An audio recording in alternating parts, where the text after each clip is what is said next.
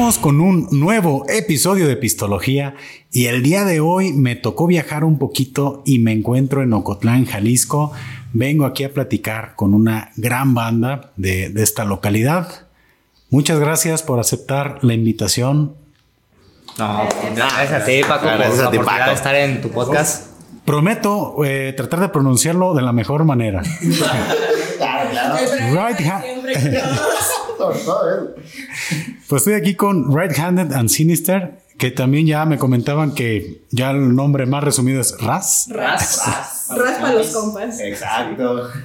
Muy bien, oigan, pues muchas gracias por la invitación aquí a, a grabar este episodio con ustedes. Ya tuve el gusto de escuchar este alguno de sus sencillos y pues aquí en Pistología siempre me gusta comenzar con una pregunta para conocerlos un poquito a todos, pero antes, ¿por qué no se presentan y me dicen o nos dicen cuál es su rol en la banda?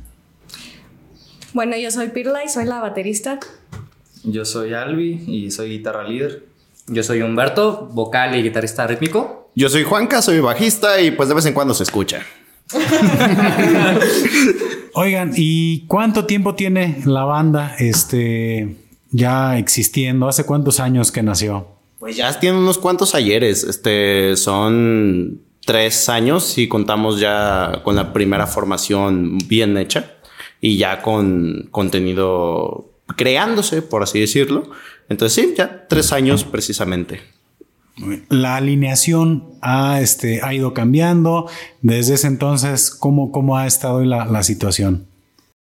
Hemos pasado por unos cuantos cambios en la banda. De principio empezamos con Uriel, un compa que pues, en paz descanse, como baterista. Un buen amigo que también le decimos Bagre, se llama Miguel. Y Juanca y yo, que duramos yo creo que por mucho un mes, ¿no? Un mes aproximadamente, sí. Y claro. bueno, por esto Uriel tenía otra banda. Y pues tenía que estar más en la otra banda. Y fue como que, vengan, pues no creo poder. Y fue, bueno. Y luego con Bagre, como él era muy. como muy heavy metal, no concordaba tanto con las ondas de la banda. Entonces también fue como que, no, pues es que pues, no.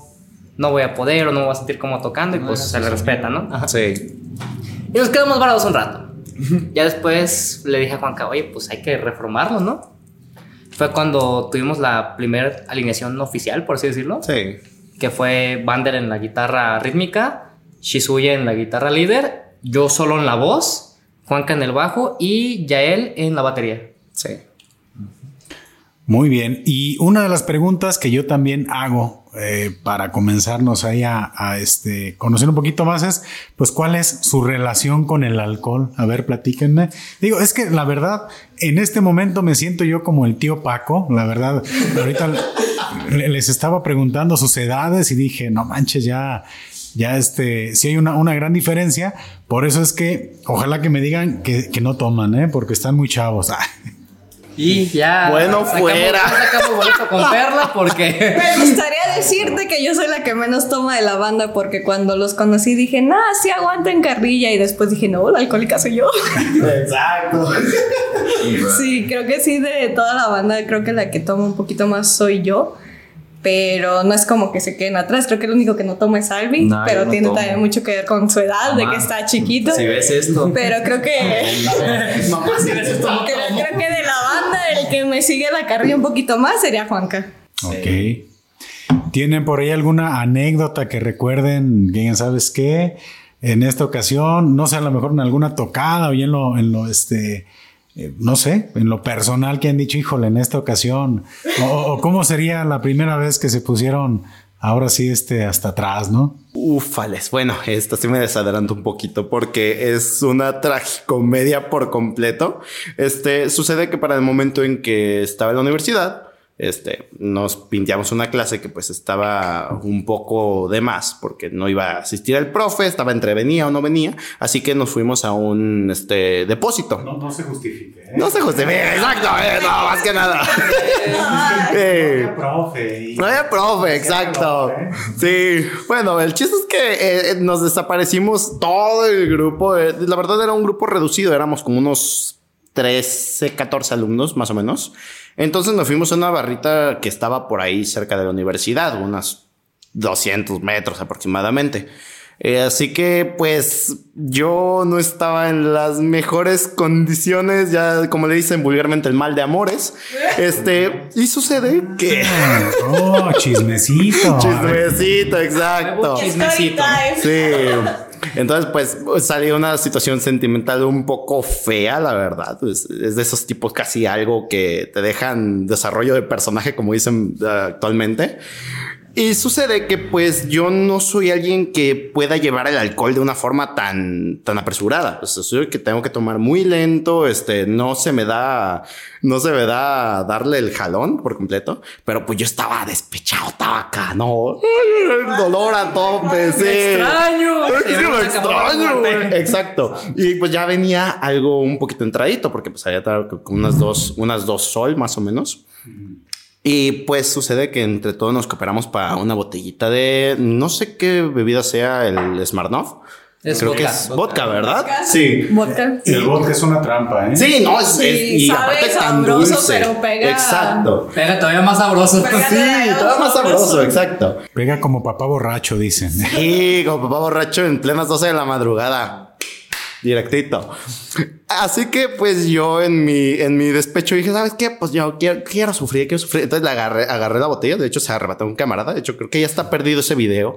Y pues le di al trago. Había hasta videos. Había, había- había evidencia, de hecho, había evidencia de por medio. Un saludo de Eric si lo está viendo, porque pues él, él fue quien grabó todo.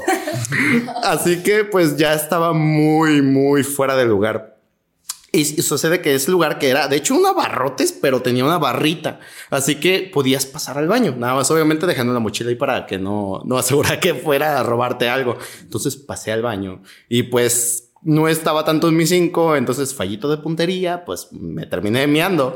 Esta vez en pleno camino, o sea, así, mal tiro. ¿Cómo? O sea, pero, pero ibas este, dejando el camino o, o te lo- No, o sea, el pantalón. la puntería, o sea, estaba tan mal, estaba tan adormecido que. Vio- Se vio fue. eso enfrente. Exacto. Vio izquierda. enfrente y tiró de esquina, exacto.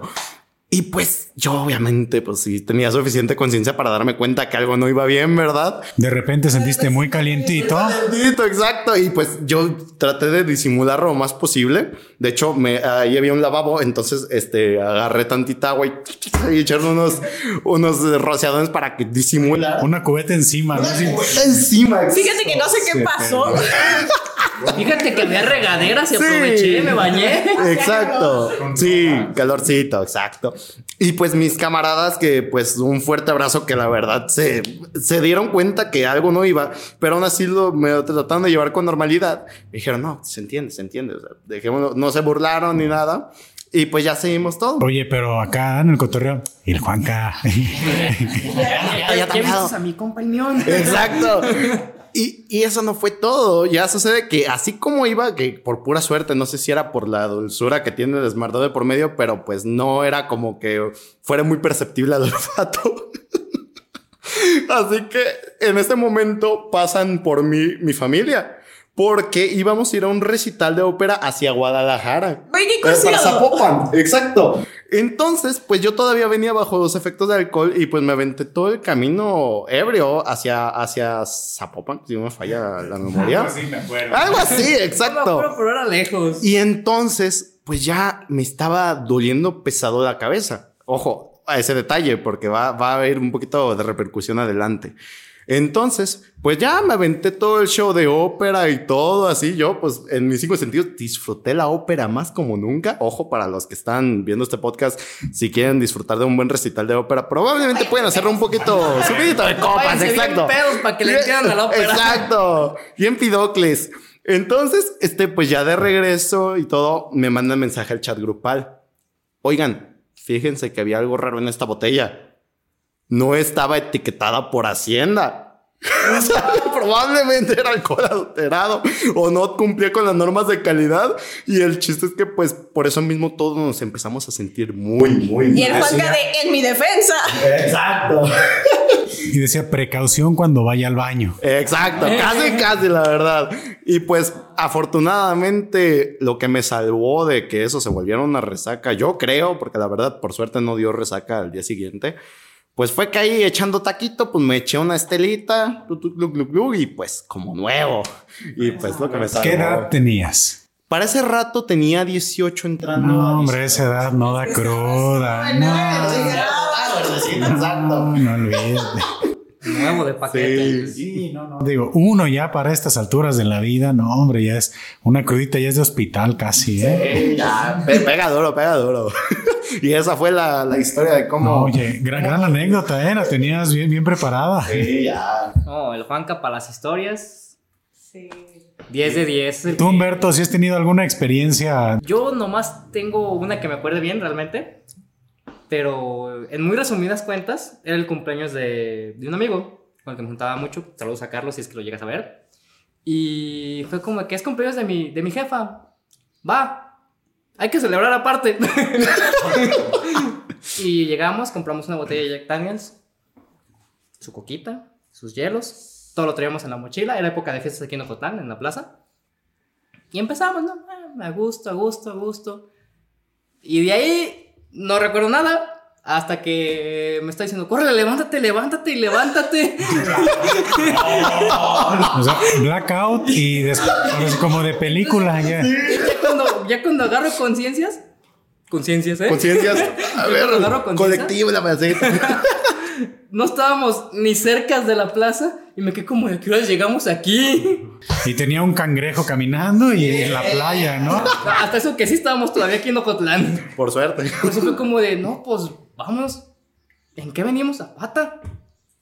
Bueno, entonces recorrimos medio Ocotlán, medio pedos, hasta llegar a la plaza al cumpleaños de su mamá. Hubo after.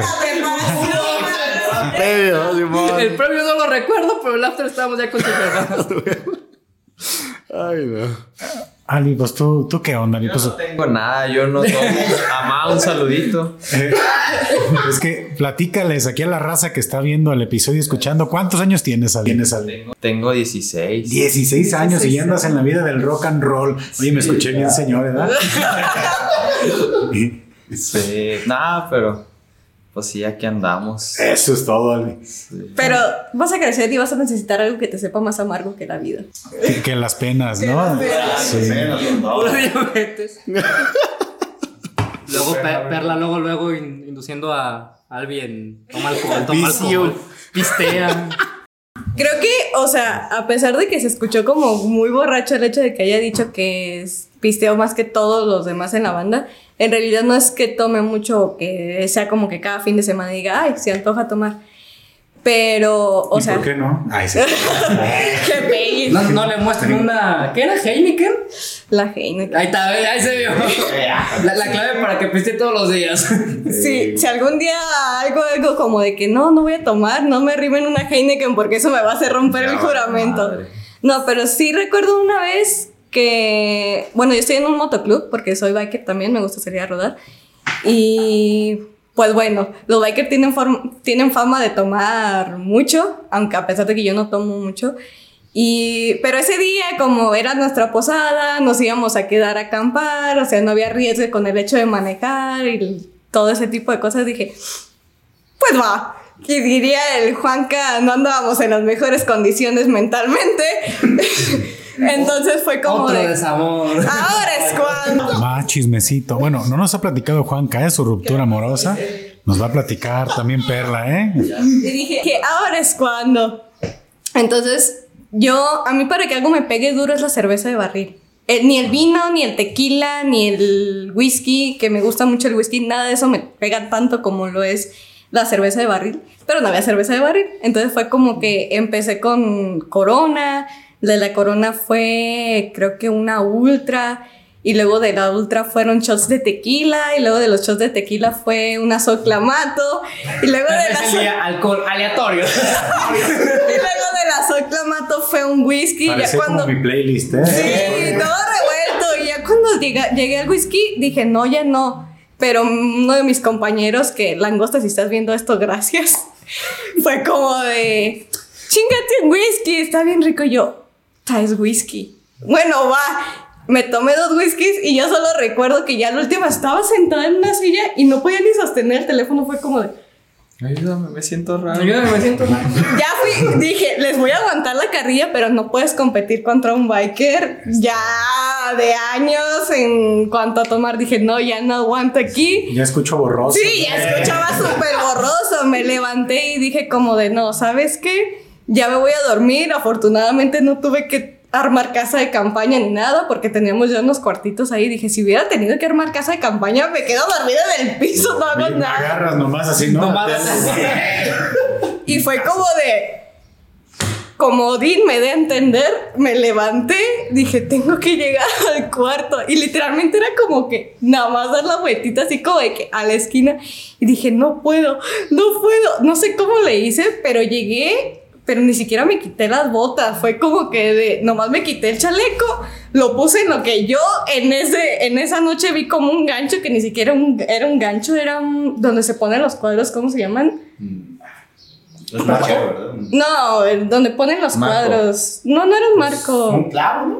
Ca- algo como de cava. Caballete. Caballete, Caballete. exacto. Ah, ok, un caballete. Eh. Entonces yo dije, "Eso se ve chido para colgar mi chaleco. Y yo colgué mi chaleco, agarré mi. Ah, porque por, antes de llegar yo dije, hoy no tengo planes de terminar buen y sano. Así que yo llegué y saqué mis cosas. Dije, para que cuando esté mal, nomás llegar y ¡fum! Entonces era diciembre, hacía mucho frío. Yo nomás me llevé una cobija y fue como de, ay, nos vemos. No, ¿Cómo llegué a la cama? No sé, pero eso fue, yo creo que la vez que he terminado un poquito más mal pero nunca he terminado al punto como acá mi compañero el Juanca de que me desconozca y que no le atine al baño, Que despiertes en otro lado. que despierte en otro lado, que, que escuche muy padre la ópera, no, es como que nada más hasta ahí, fue lo único.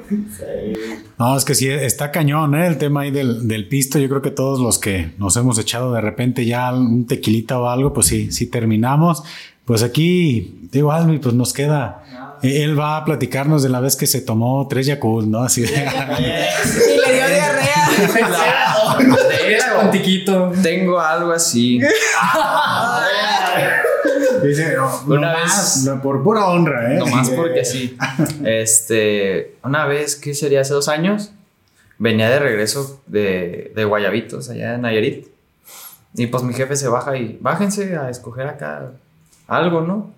Y yo pues dije, Los lapiceritos así con caracolitos, ¿no? Que- Unas obleas. me pasé al Oxxo y ya de que, no, pues no tengo ganas de jugo, algo así, algo, otra cosa, a ver, para variar. Nunca tomen tonicol.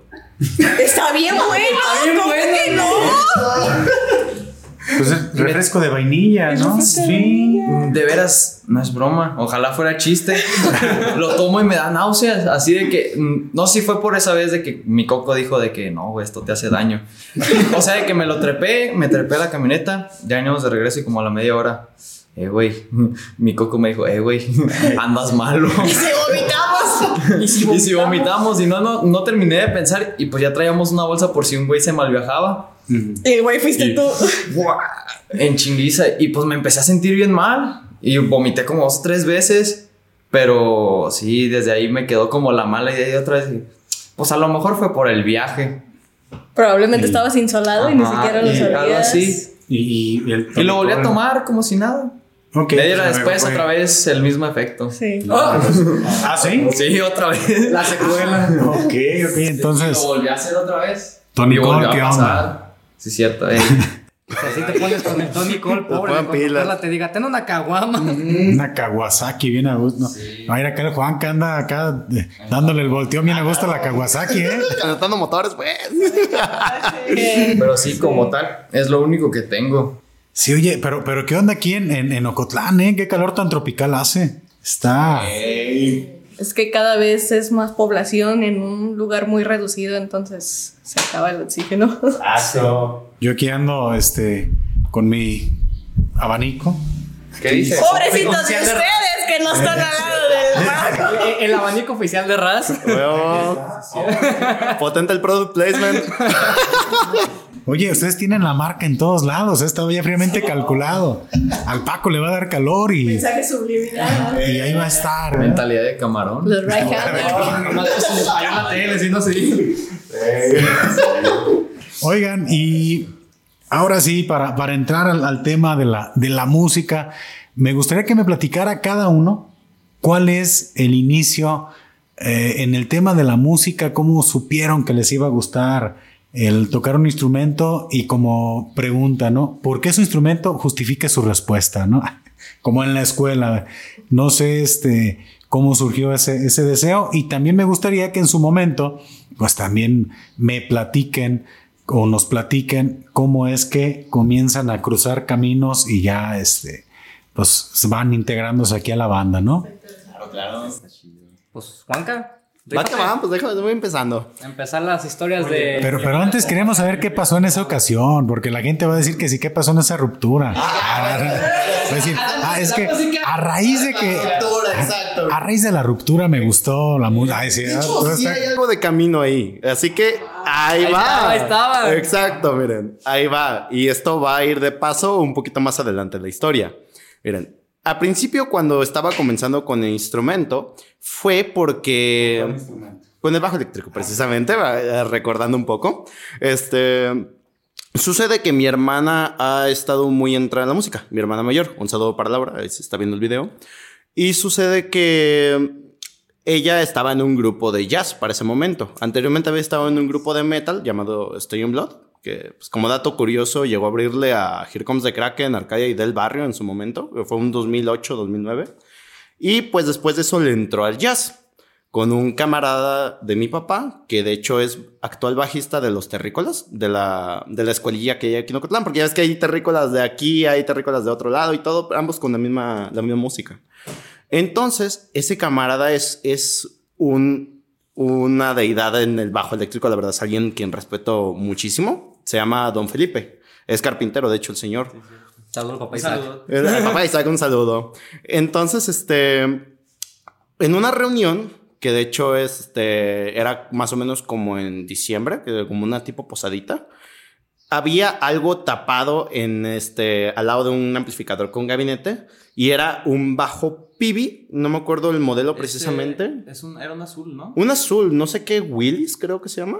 Es un signature, no me Sí, no es un bajo signature de es Pibi, pero es muy bonito, era muy vistoso para mí y yo pues como un niño de seis años pues yo pensé que era una guitarra, o sea, yo dije, Una qué guitarrota rara. porque estaba Una- larga. Estaba larga, exacto. Una guitarrota así larga, grande. Yo dije, pues bueno, no ando visualizando otras cosas, ¿verdad? Pero eh, Eso fue muy extraño. sonó muy Me extraño. quedé pensando, ¿no? Dije, Exacto. Estábamos hablando de música, ¿verdad? Sí, música, Ah. claro, sobre todo música. bueno, entonces le presté ojo a ese instrumento y dije, ok, se ve interesante. Entonces yo le pregunté a don Felipe, oye, ¿qué, qué es eso? dice, ah, es un bajo eléctrico. Me empezó a hablar y todo. Y me dijo, mira, ahí te va. Me lo pasa y dice, mira, pones tus dedos así, pones manos y dice, ah, mira, nada más agarra los dos primeros dedos de tu, de tu mano derecha y pum, pum, pum, pum. Fue el único que me enseñó en toda mi vida. Con eso bastó para que yo me viera interesado por el instrumento. Pasaron unos cuatro años y yo anteriormente estaba en una iglesia evangélica. Curiosamente acabé en los pasos del metal por alguna extraña razón. Exacto. Entonces sucede que pues yo vi un bajo ahí. Era un bajo pirata, de hecho, porque decía, em, eh, muchos conocen la marca Epiphone, para algunos que estén escuchando aquí, pero ese se, se llamaba Epaphone y ándale. era, era un bajo... Como los tenis ardidas. ¿no? Ardidas, exacto. Los Mike. Entonces, este. Pues yo ahí lo vi y pues ya sabes que en las iglesias evangélicas pues es muy común que la música tenga algo de groove, tenga acá sus coritos y todo. Entonces pues me llamó mucho atención el instrumento, sobre todo porque nadie lo tocaba ahí, nada más estaba ahí agarrando polvo. Entonces eh, hay un camarada llamado Lalo, este me dice, oye, fíjate que pues nadie está tocando, ¿quieres aprender? Y yo, pues va. Y ya me dice los, los básicos. Entonces, pues de ahí le empiezo a agarrar como que cierto cariño al instrumento. Y, perdón. No te preocupes, eso, eso es un este, efecto secundario. Estos micrófonos te puedo garantizar que tienen eructos de mucha gente, ¿eh? porque Sobre todo eso. generalmente No estamos me echando el que hice antes de grabar. no- Sobre todo eso. Entonces, este, Es como ciertos sillones que dicen, aquí se ha sentado fulanito de tal. No, aquí en estos micrófonos ha eructado mucha gente. ¿eh? Toda mucha gente, exacto. así que pues ya empiezo a agarrar mucho cariño al instrumento y en mi familia empezaron a notar eso, que pues yo estaba muy viciado, este, y pues llevaba ya el aprendizaje un poquito más en serio. Así que entre todos, pues armaron su cooperacha y todo. Y pues me compraron un bajito eléctrico. Un, para los fans del Gear es un Ibanez GSR 200 de cuatro cuerdas. Muy básico, muy sencillito. Y pues con ese, pues aparece este camarada que tengo aquí al lado que ya estaba muy, muy metido en que quería que hiciéramos una banda desde chiquitos, que de hecho probablemente él va a tocar ese tema un poquito Bueno, más. aquí como dato interesante, Juanca y Beto son primos, eh, primos, Primos hermanos. hermanos. Entonces, Un poco parecido, pero mucho- primos hermanos, por alguna razón, ¿verdad? Nomás que yo saqué los genes guapos. Ah, sobre todo eso. Quisiera. Todo eso. Entonces, este, pues él aparece y dice, oye, ya te llegó tu bajo, ya te llegó-". Porque de hecho hubo retrasos, porque no estaba el paquete que iban a comprar en realidad y que todo, problemillas de la tienda. Y yo le había contado a él antes, porque ya me habían dicho. Entonces, este, pues bien emocionado y todo. Semanas, semanas. ¿Ya te llegó tu bajo? ¿Ya te llegó tu bajo? Ajá. Para ese rato yo tenía entre 11 y 12 años, porque fue mediados de 2013. Y pues ya estaba más centrado en el instrumento. Sin embargo, por cuestiones de la, de la iglesia y todo eso, pues que ya sabe que pues, la música pesada no está muy bien vista. Y pues mucho menos el metal, que era que sí le traía ganas de tocar. Porque desde niño yo tenía un acercamiento muy bonito a la música, pero por razones muy curiosas. Este, cuando era pequeño, este, tuve, pues ya saben, videojuegos y todo. Y pues estaba el videojuego Need for Speed, que tenía mucho new metal. ¡Salud! Ay. Se emocionó, pues, la latita. Entonces empecé a escuchar el new metal por medio de los videojuegos y yo decía, ah, caray, ¿cómo tienen ese sonido tan específico? Porque yo pues, nada más ubicaba que el jazz, que la música que mm, de adoración que suelen usar. Entonces, pues era un mundo muy diferente para mí y por eso también me empezó a llamar el bajo eléctrico, pero por otros medios. Y bueno, vol- volviendo otra vez al ¿Cuáles bandas te, te llamaban más la atención en ese momento? En su momento fue mucho Static X, fue Disturbed y Korn. Hasta el día de hoy me siguen marcando muchísimo esa banda. Una chulada, la verdad. Y entonces, este, pues ya con esas influencias, pues yo ya estaba practicando cositas un poquito más fuera de lo ordinario, para mi parecer, y cuando ya había tenido el bajo eléctrico, cuando ya había recibido. Y así fue por mucho, mucho tiempo que pues no me dediqué como tal a hacer una banda ni nada, aunque él estuviera, insiste, insiste, porque, porque a final de cuentas sí había esos problemas de que me decían, me traían la vista muy encima por presión social de lo de la iglesia y todo. Y sigue acabé con muchos problemas. Esa música del diablo no. ¿eh? Esa Que- música diablo, Era exacto. muy común que le decía, ándale, Juan, que hay que tocar. O sea, aunque fuera así como que no hay que hacer banda, nomás hay que tocar. Y él era como que, no, aguántame, es que me van a regañar. Y yo así como que, no me digas eso, Juanca. Sí. Nos quedábamos Sí. nomás ahí sentados viendo el bajo, ¿no? como Así como viendo al vacío, exacto. Entonces sí fue una situación un poquito feita. Entonces se llega entre el año 2018 y 2019 que ya yo ya tenía de esos problemillas y ya estaba diciendo, ¿sabes qué? Pues a mí me vale, pues vamos a, voy a entrar un poquito más en serio esto. Y fue que empezamos los primeros ensayitos de RAS que eran, pues eran muy, muy rudimentarios porque era con una bocinita chica, era todo muy, muy recortado. Y ya desde ese momento ya era la banda, así ya tenía ese nombre o, o es no. de hecho Ahorita yo cuento esa historia. Ahorita, ahorita, exacto, ahorita al lado de Beto nos va, a, nos va a contar ese pedazo. Pero sucede que pues no estaba tomando con tanta fortaleza el proyecto porque pues, siempre salían esos inconvenientes y todo. Y había muchos contratiempos. Era como de, ah, un ensayo cada cuatro o cinco meses. O sea, así de reducidos eran. y sí, y entonces, y ahora sí, aprovechando el pedacito de chisme que tanto necesitaban escuchar. Ay, claro.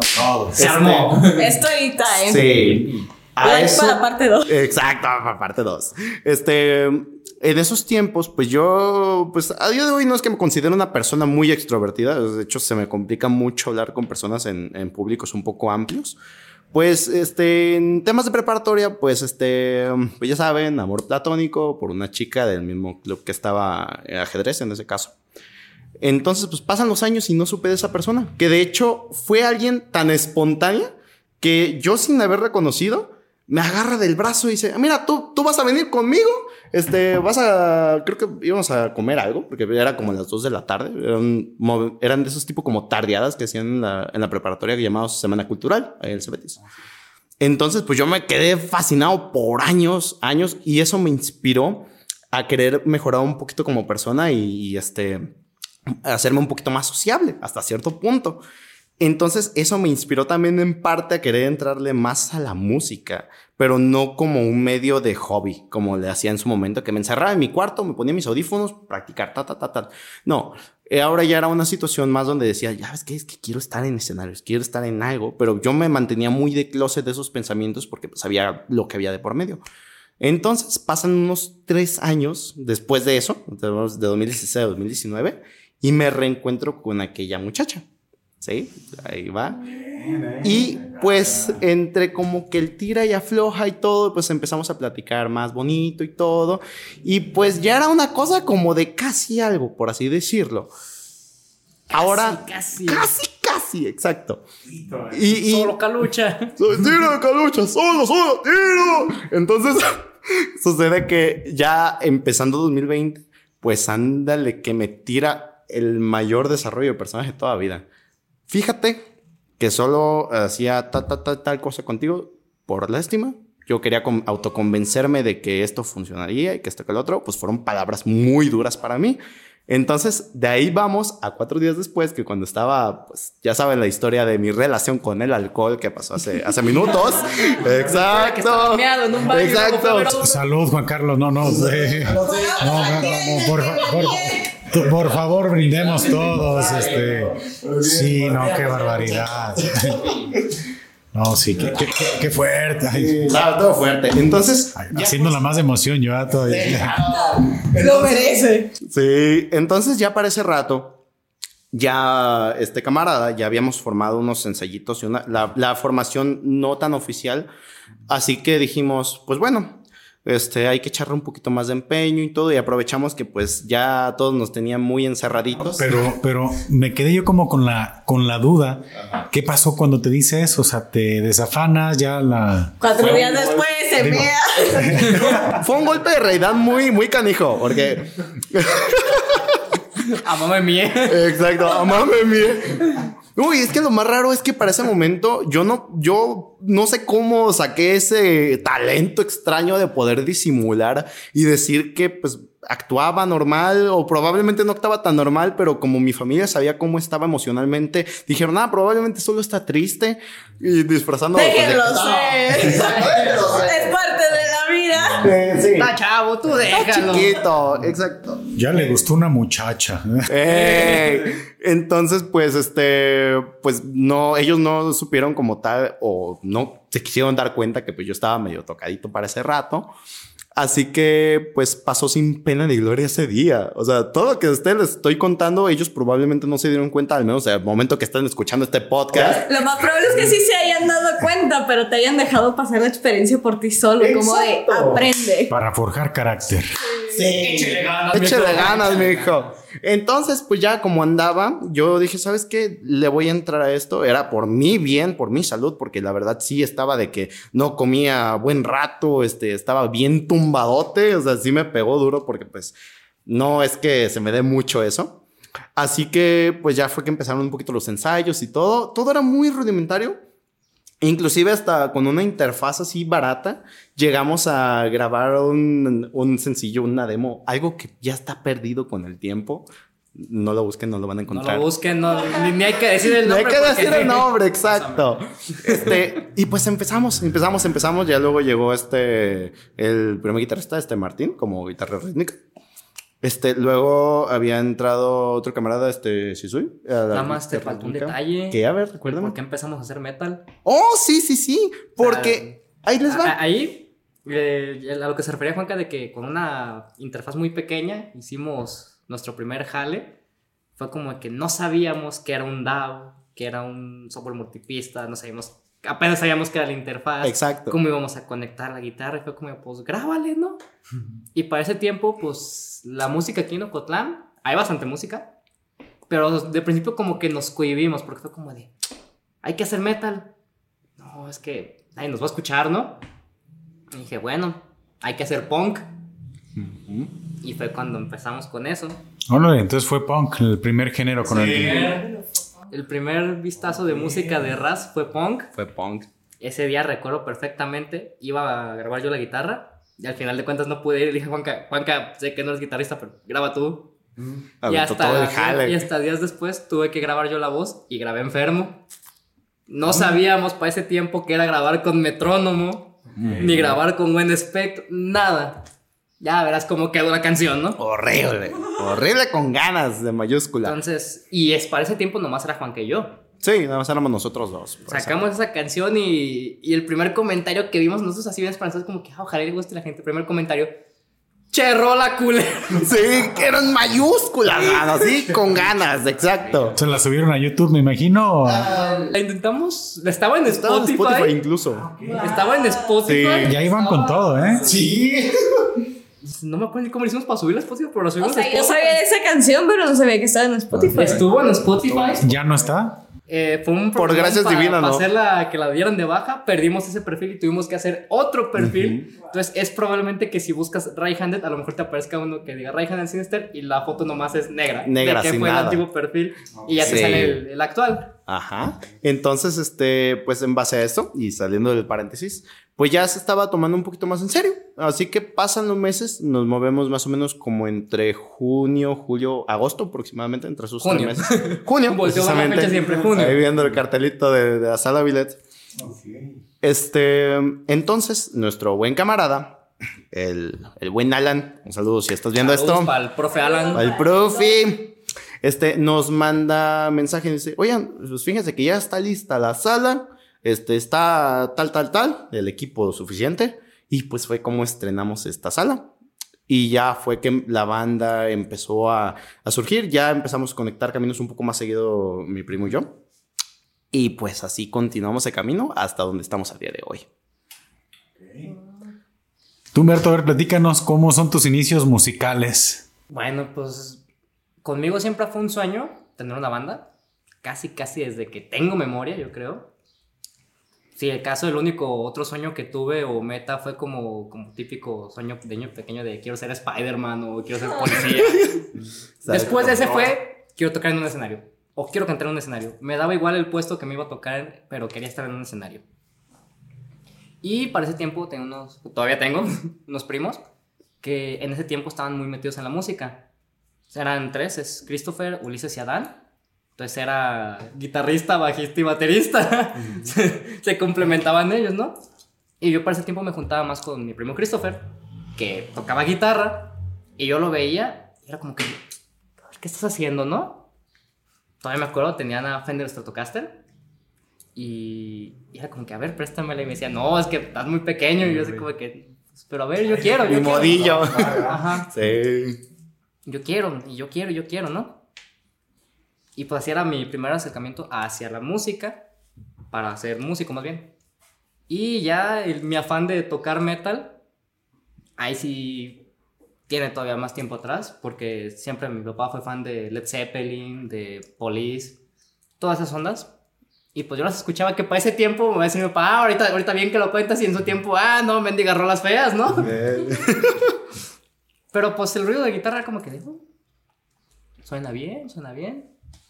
No me gustaban en ese tiempo esas canciones, ahorita ya me gustan. Perdón. y luego llegó un amigo de mi hermana, se llama Robert.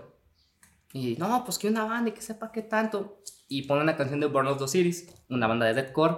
Y ahí fue donde fue como de El El despertar, exacto. escuchar los gritos, Sí. la- el doble bombo en la batería, el sonido de guitarra muy sucio.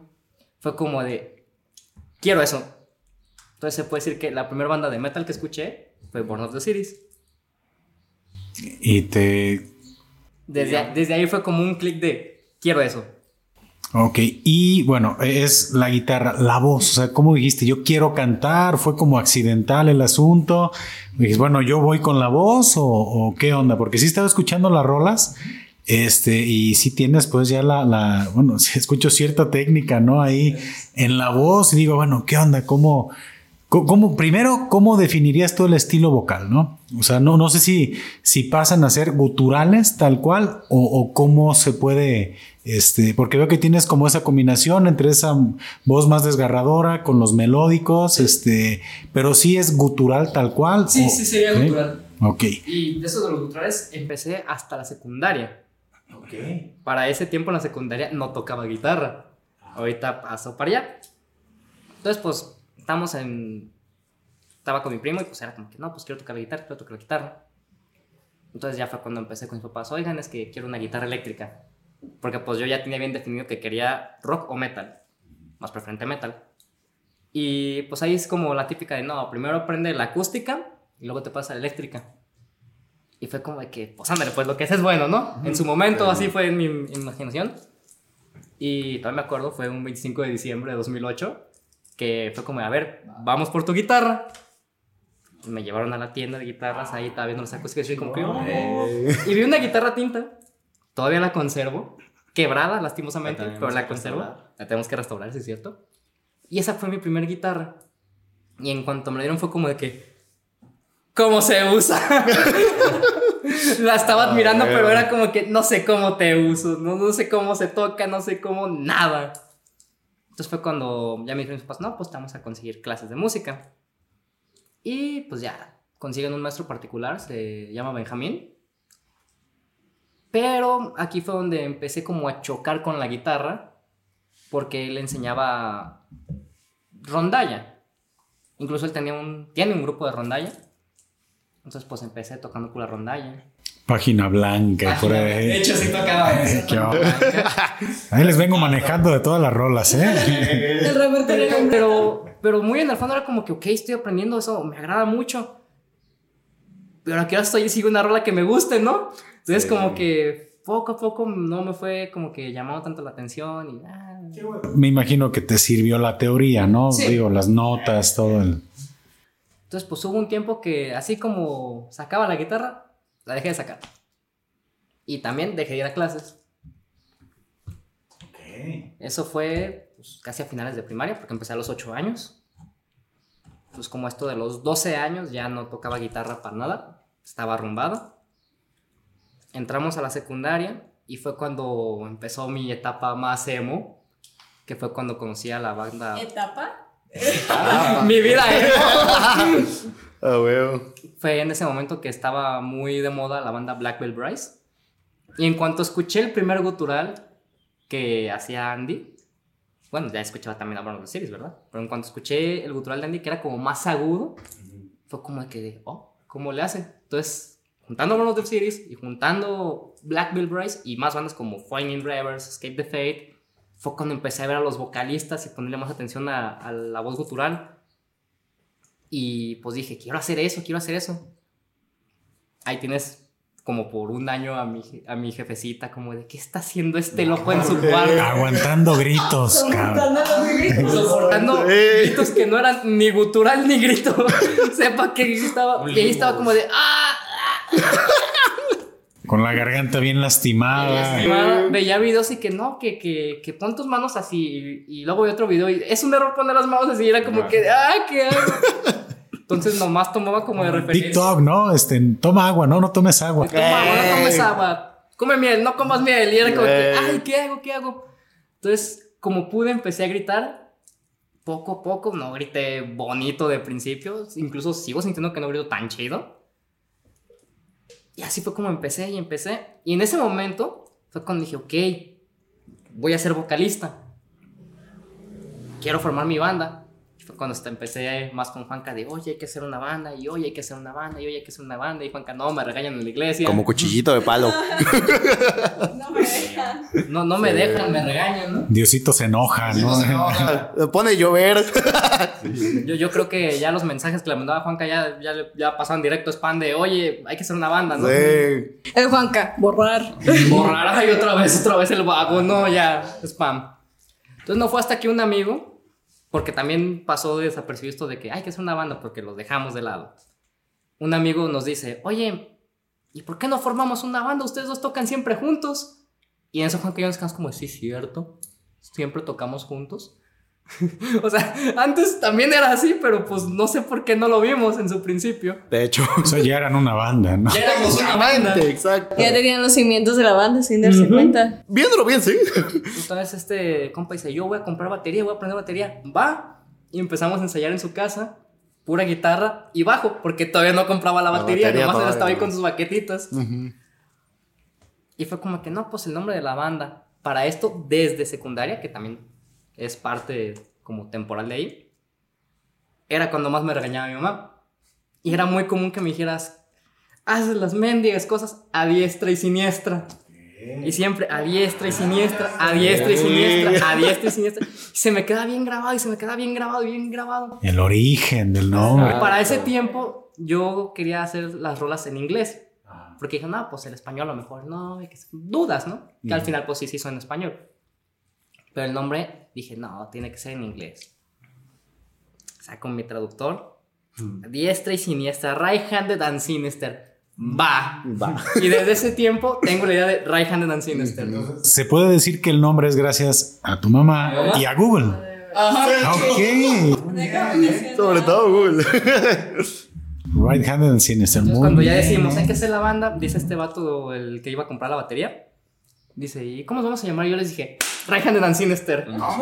Y, y, y en eso fue como, y en eso fue como de, nada, está muy largo, y que sepa qué tanto, y que esto, y que sí, tenemos que ser metal. Fue como, bueno, ¿qué nombres proponen? Y este vato dice, hay que llamarnos Dancing with the Devil. Bailando con el diablo, ¿no? Y todos como de que, pues va, que suene metalero, ¿no? Breaking Benjamin. ¿Eh? Y a- a- ahorita lo pienso y es como que íbamos a poner un nombre de trash metal a la banda. Detrás meta, la verdad. Al rato. trrr, toro, toro. Entonces estuvimos un tiempo por Dancing with the Devil. Sí. Nunca sacamos nada. Este vato nunca compró la batería. Entonces quedamos otra vez Juan que yo solos. Y fue cuando ahora sí empieza la aparición de Uriel y de Bagre, ¿no? Fue cuando le dije a Juanca, oye, pero pues ese nombre como que no. Dancing with the Devil y hablar de cosas bien emo. Va a ser como que no va a concordar el nombre. Y ya fue cuando le dije otra vez, oye, Right Handed and Sinister, ¿por qué? A diestra y siniestra las cosas como nosotros queramos hacerlas. Así que como de, oye, sí es cierto, ¿no? Hacer las cosas a lo loco. Y fue cuando dijo, Simón, y ahora sí, otra vez vuelven a hacer Right Handed and Sinister. Exacto. Y ya fue cuando le dije a Uriel, oye Uriel, pues ocupo baterista, ¿cómo ves? Es de metalcore. Ah, Simón, sí quiero tocar ese género y tengo mi doble pedal y todo. Va, perfecto. Oye, Bagre, una banda que, que sí, que sabe. Va. Y fue cuando se hizo el primer ensayo. 26 de diciembre de Del 2019. 2019. Exacto. Oye, y aquí quisiera hacer una, una pregunta y es referente al género, al género que es metalcore.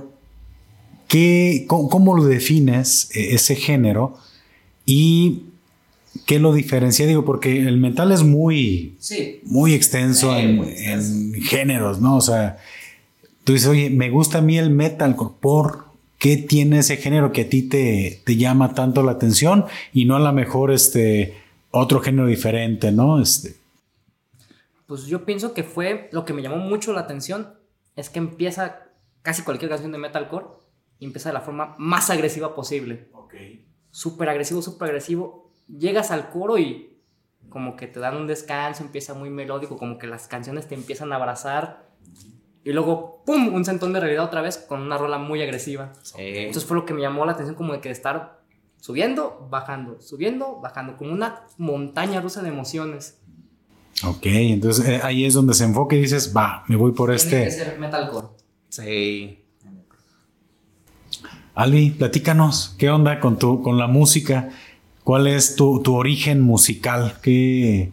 Digo, es que tienes 16. 16 años, o sea, pero está muy interesante en este punto de tu carrera platicar contigo.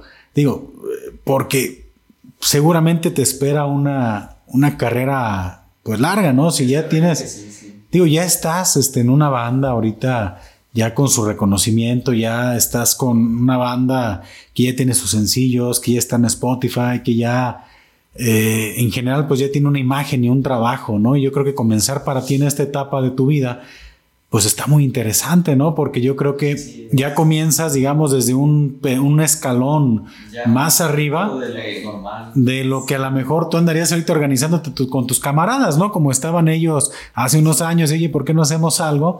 Pues tú ya a tu edad ya estás en una banda, ya estás aquí este, integrando, ya estás aquí, formas parte de toda esta estructura, ¿no? Te saltaste los pasos, Eh, básicamente. sí, de hecho. Parkour. Este, de hecho, si me mostraran como mi progreso, pues donde estoy ahorita, a mi yo de hace un año, yo creo que hasta de, pues sí, hasta dos años sería como de que bien irreal, de que, si, es, si es real o es un sueño, güey, o es acá de que, pues puro coto. Pero sí, pónganse cómodos, porque esta madre sí es. El, Muy bien. el trasfondo está medio largo. No empecé tan morrillo. Bueno, sí empecé medio morrillo.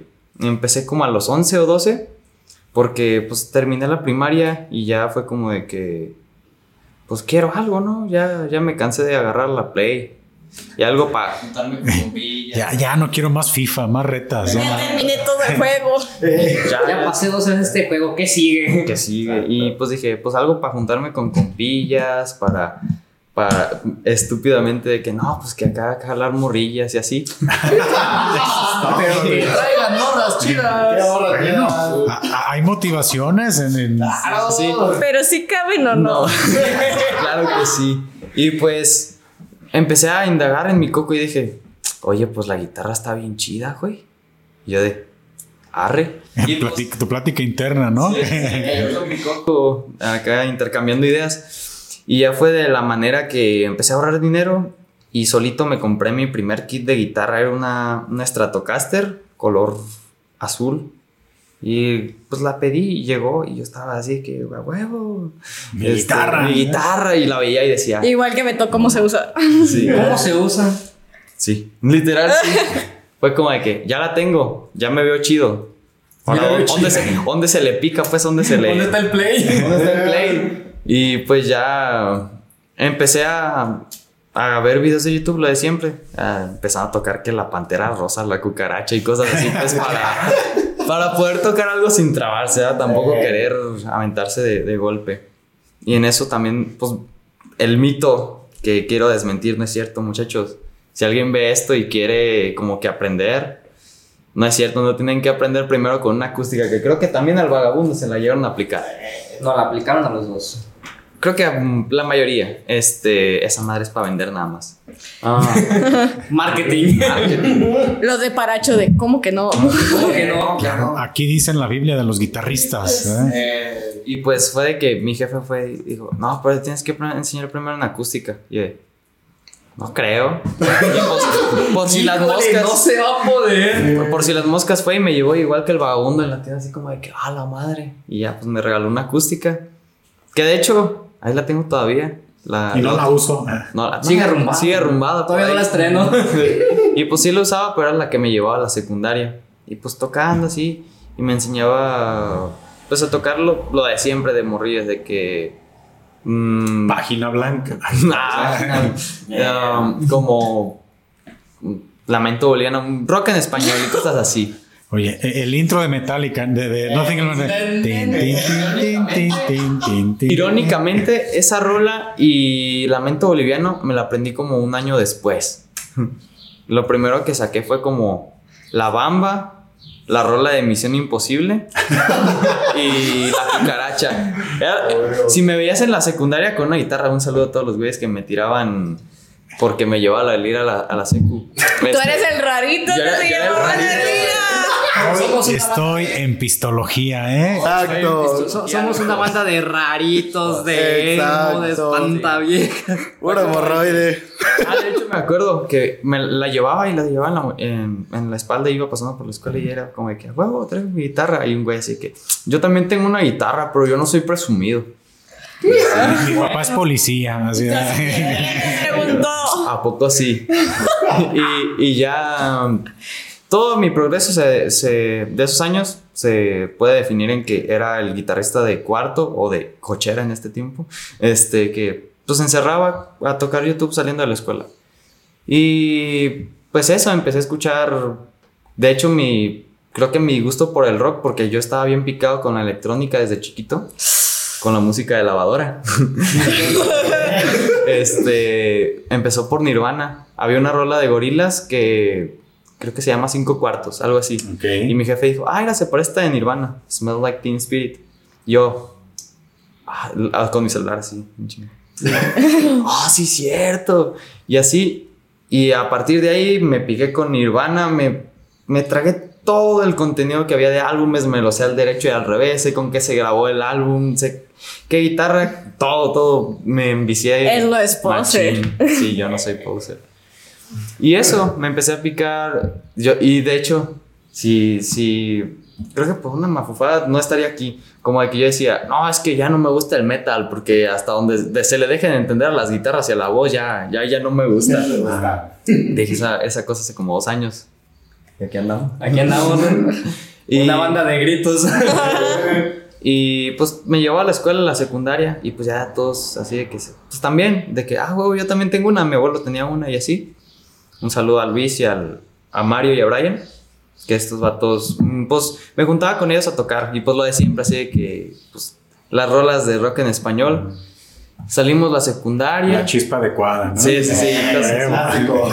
Y pues eso, yo seguía tocando, pero pues yo decía, ah, huevo, algún día voy a estar en una banda. Me hablaron unos vatos, un saludo a la Dan, que estos vatos me dijeron, no, pues, ¿quieres entrar? Yo de, va, con mi guitarrita humildona. Y ya, no, sí, que vamos, la vamos a romper, vamos a tocar en bares y así. Eh, hubo dos ensayos, nunca fui porque no me podían llevar. Estaba chiquito. Y fue de que cambiamos de baterista y así, no, ahora sí ya con los nuevos, ya, ya lo vamos a armar. Dos semanas.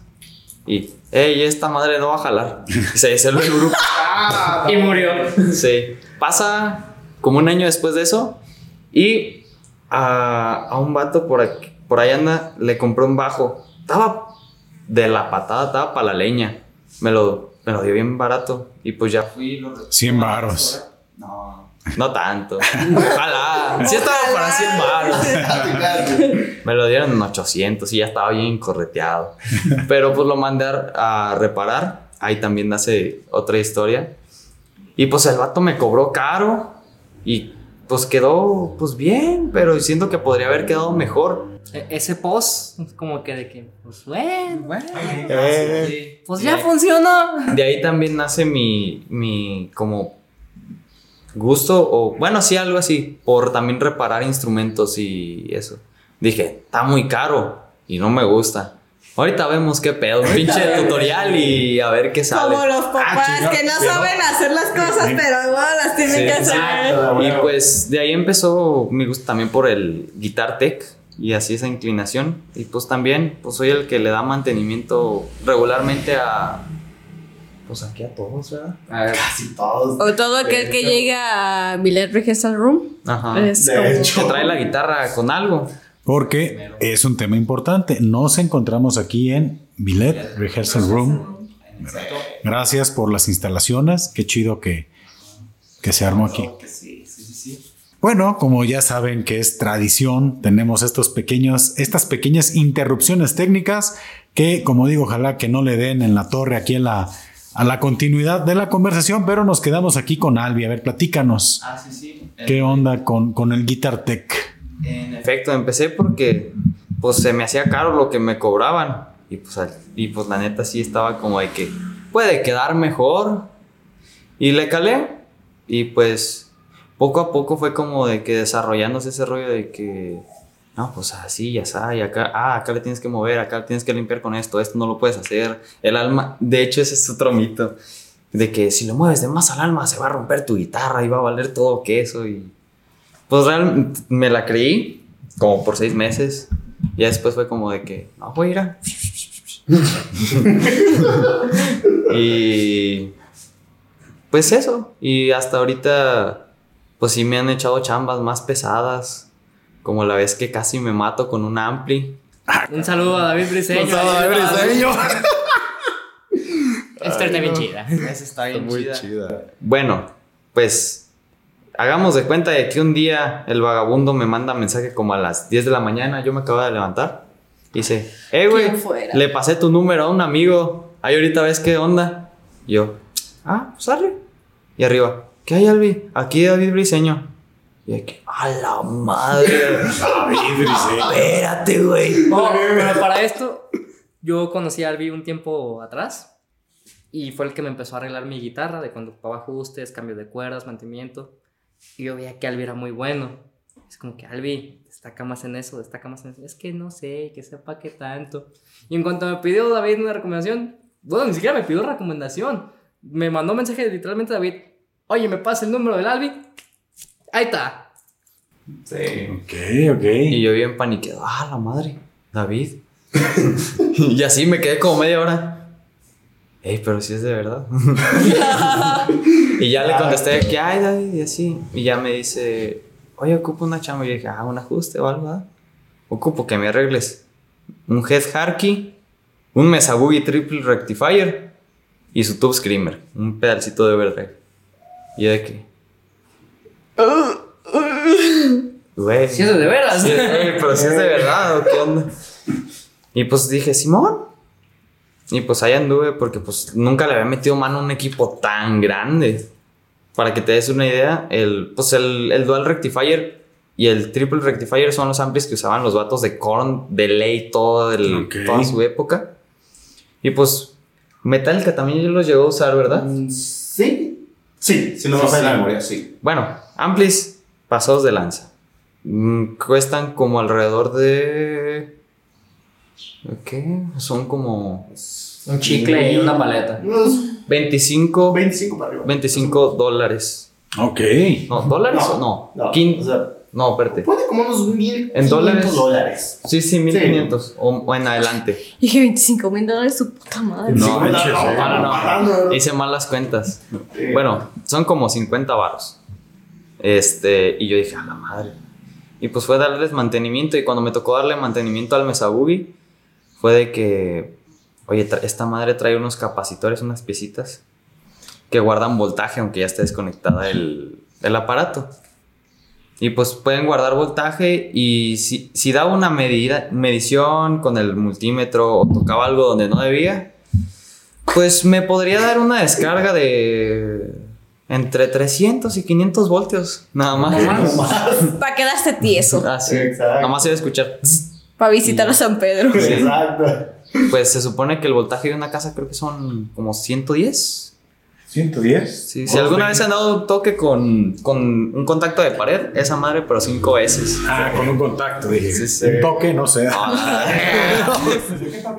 Exacto. Sigue- seguimos hablando de Guitar Tech. ¿De qué hablábamos? No estábamos. Pero sí, eso. Y pues, si ahí andaba. Porque no había descargado los. Los tienes que descargar para evitar ese voltaje. Y no traía la herramienta para, para descargarlos. Y yo fue como de que. Espérate, güey. Pero estaba muy chistoso porque de hecho Albi le estaba dando mantenimiento aquí en Billet. Ajá. Y yo lo veía y no así curándome como de que. Haz cuenta que está desarmando una bomba.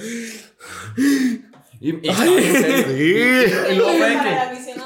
Y luego no, no había comido y, y fue. No había comido. Vamos por una pizzita.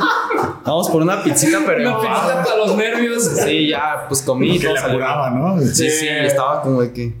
Pero sí, esa estuvo bien tensa. Pero, prosiguiendo con el Guitar Tech, mm, también por X o Y razón, me habló un vato para dar clases de guitarra. Desde antes ya nos conocíamos. Me adelanté mucho. Recapitulemos. Este.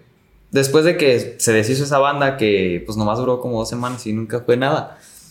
Fue como en 2020, creo. Que me hablan unos vatos. Saludos a, a mis compas, los Epiphany. Este. Me hablan, me dicen, eh, güey, tú tocas el bajo. Y yo, poquito. Ya, ah, jálate un ensayo. Y yo de que, pues arre. Y ya, pues calamos, estaba chido el ambiente. Y me quedé. Estuve como unos, ¿qué se llama?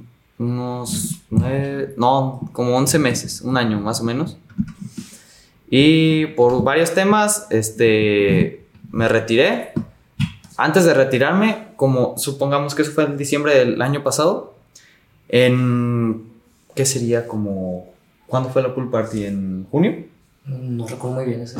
Bueno, fue por mediados del año pasado. Hicimos un evento pues, en un balneario. Y, eh, y uno de los vatos que habíamos eh, invitado no tenían bajista, el bajista se les había salido. Y fue como de que, güey, pues para el evento quieren que les ayude. De que voy a los ensayos y me aprendo las rolas, pues para que sequen el evento, ¿no? A flote. Y me gustó tanto la química que dije, Después de tocar, nos bajamos y, y en el backstage que hicimos improvisado en la parte de atrás de, de una terraza, les dije, oigan, si me quieren. Que- Sí me quiere. Sí me quieren. y, y dijeron, ah, pues arre, a huevo. Y me quedé. Un saludo a los Liberation, al Benji, Cueto y el Irra. Y hasta ahorita estoy con ellos. Este, pasan como seis meses, me retiro de Epiphany, quedo solo en Liberation. Échenle un, un vistazo, si se puede. Este. Y pues a eso nos empezamos a arrimar más para acá, porque con Epiphany nos llegamos a arrimar a Billet unas tres o cuatro ocasiones. Creo que vinieron a ensayar tres veces. Tres veces. Sí, sí, así. Y, y me dejé de arrimar y ahora con estos datos de Liberation, dijimos, pues arre, hay que caerle para acá. Y así es la historia de cómo entré a, a esa banda. Ahorita ahí andamos queriendo sacar algo. Y otra vez recapitulando, este, que sería también el verano del año pasado. Me habló un vato para dar clases de, de guitarra. Y yo de Simón, en una tocada de, de Epiphany conocí a- al vagabundo, que tiene un trasfondo medio raro porque ya nos conocíamos desde hace 10 años más o menos. En la fiesta de, de un primo así que yo iba de invitado, él también era de que escuchaba así música loca para las tías. Y yo de que, no, güey, está más chida esta rola. Y este, no, está más, está, está más chida esta. La, la pelea de, de que era mejor si rock o metal.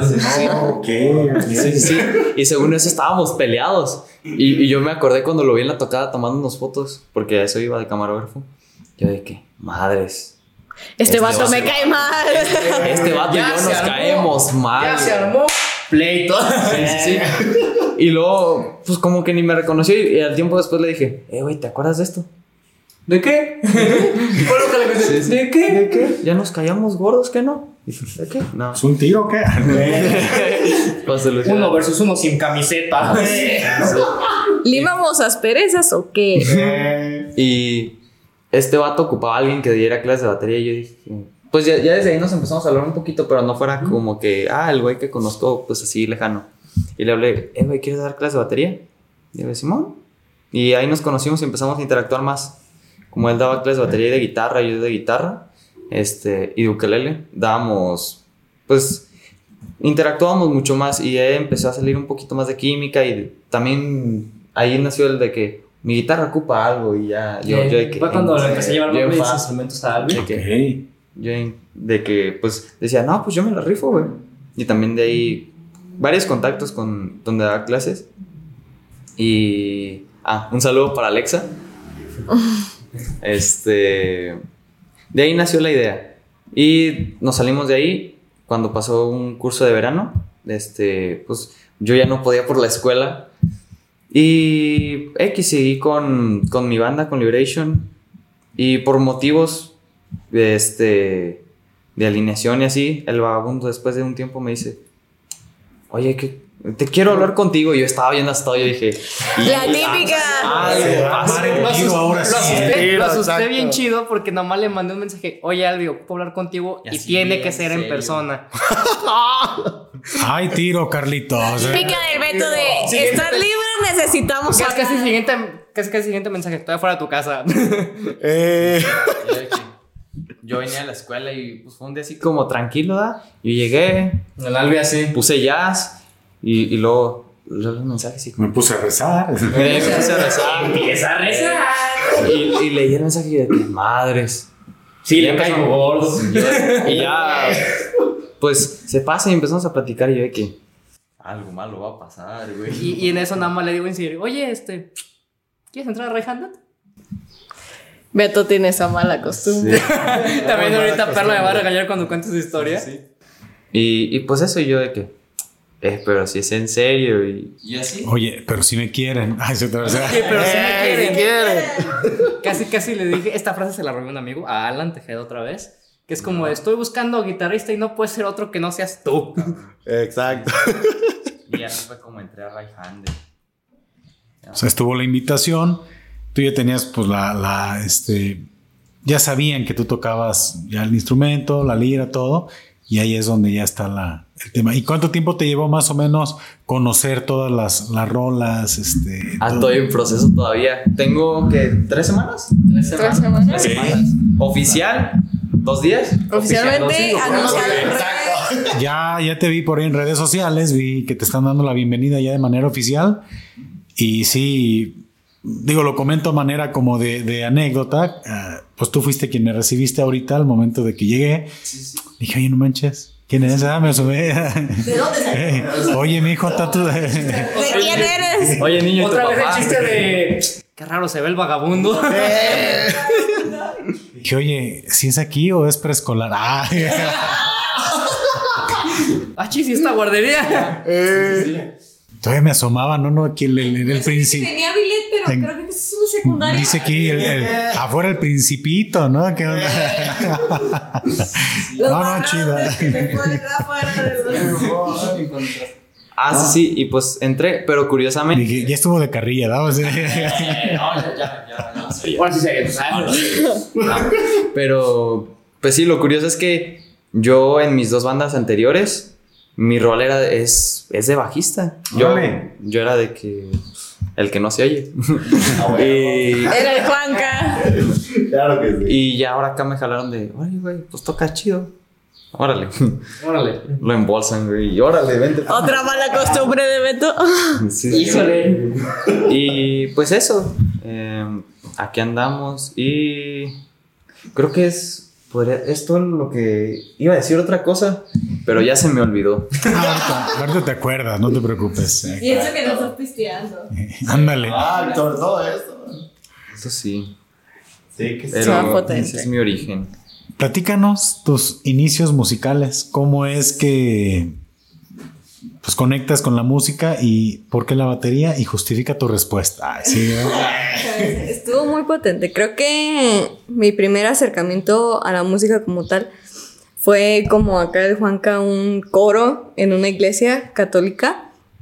Eh, ahí solamente pues trabajaba la voz. Era solamente como que cantar y ya, la, la. Órale. Después de un tiempo pues Como digo, te vienes manejándole entre tus manos a todo lo que da. Sí, bien. Básicamente sí, o sea, no hay canción que no canten en una iglesia o en un rosario que yo no me sepa. Neta, o sea, se quedan como que en el cassette, de ahí ya no salen.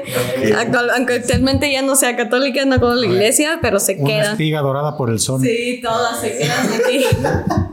y creo que una de las más grandes influencias en cuanto a la música fue mi papá. Eh, mi papá es fan de Hueso Colorado de toda banda de los 70s, 80s, Guns N' Roses, Led Zeppelin, este, todos ese tipo de bandas que, bueno, yo normalmente las llamo como banda- bandas madre, porque fue como que las bandas que le abrieron el camino a todo lo que hoy en día somos, este, la música, el rock y el metal básicamente. Eh, no convivía mucho con mi papá debido a que mis papás se separaron, pero las pocas veces que podía convivir con mis papás era como que vamos a tu computadora y me aventaba todo el repertorio. Yo crecí sabiendo. Esto. Sí, yo crecí sabiendo todo álbum de Guns N' Roses. Mi papá es una enciclopedia eh, musical. Literalmente le pones una canción de su época. Es como de es tal banda, salió en tal año y es de tal álbum sin, o sea, sin ninguna dificultad. Yo podía literalmente decirle a mi papá, ¿cuál es, este, ¿cuál es esta canción? Y me decía, tal canción, de tal banda, de tal álbum, salió en tal año. Y fue como que, wow. Pero era un, un acercamiento a un rock metal muy, pues muy suave, de que Motley Crue, este, los Guns N' Roses, que mi papá es fan de Hueso Colorado de Guns N' Roses, eh, todo ese tipo de bandas, ACDC, todo ese tipo de bandas que tú dices, pues todo el mundo las conoce, ¿no? Alguna vez han entrado en tu inconsciente, aunque tú no lo quieras. Pero estamos hablando de que esas eran épocas de mi secundaria, primaria, todavía ni siquiera como que tenía bien defini- definida como una personalidad, que era lo que quería. Eh, después de eso fui como que buscando más géneros. Adentré en el dubstep, que es como Ok, que... Skrillex. Sí, era mi adoración en la secundaria total. Neta que... Como el exponente más conocido, supongo que deben de haber Sí, de ahí cientos era más, como ¿no? que todo el día me escuchabas, eh, me veías escuchando ese tipo de música. Pobrecita de mi mamá y de mis hermanas, que era como que de ya quita eso. Y ellos... Eso ni siquiera música del, del diablo, ¿no? Era así como que estoy escuchando. Era como de Ya, ya, ya la mamá de Perla bien, bien estresada. Ya apaga la lavadora. Es música. ¡Ah, caray!